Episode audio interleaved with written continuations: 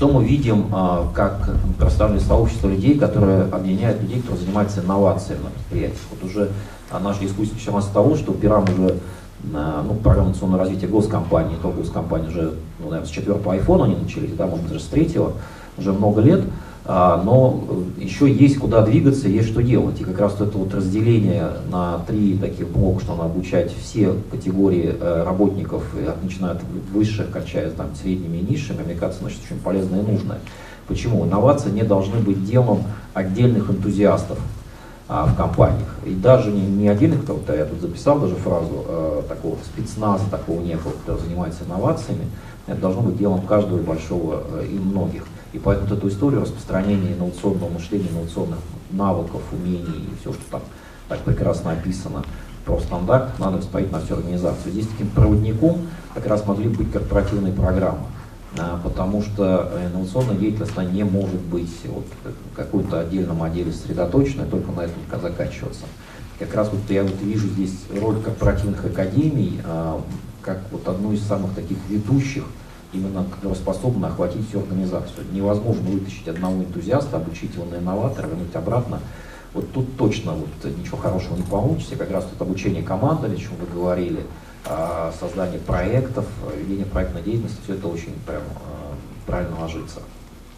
Для себя обучаюсь в школе Сколково, а, это вывел три таких критерия.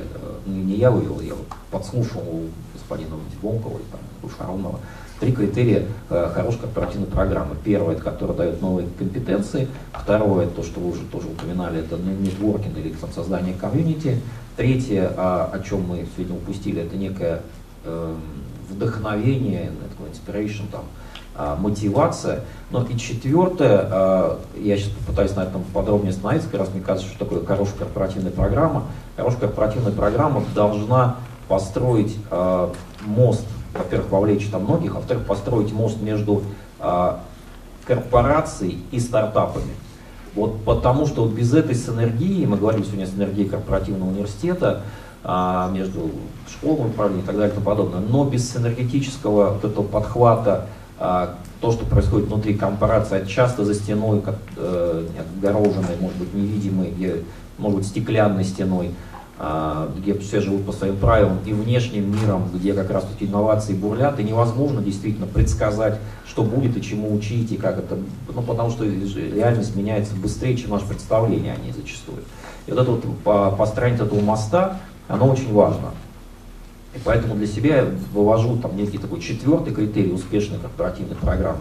Это если а, помимо всего, что я уже назвал, будет выстроена вот эта вот связка между внешним миром инновационным и той, а, теми правилами, той внутренней а, средой, которая есть в корпорации.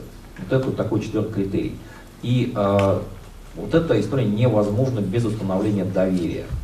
Вот если нет доверия между корпоратами и стартаперами, ну, условными, то все остальное становится бессмысленно. И вот, к сожалению, вот это доверие, как строить доверие, это не описывается в профстандартах. И э, сейчас наше вот это желание, давайте мы все запишем в профстандарты, э, ну, опять же, реальность становится сложнее, она меняется быстрее, чем наша способность там, формализовать эти вещи. Поэтому корпоративная, хорошая корпоративная программа должна учитывать э, вот это вот разнообразие, устанавливать доверие и обязательно устанавливать связку между корпоративным миром и миром э, технологического предпринимательства, миром стартаперства. Все, спасибо большое.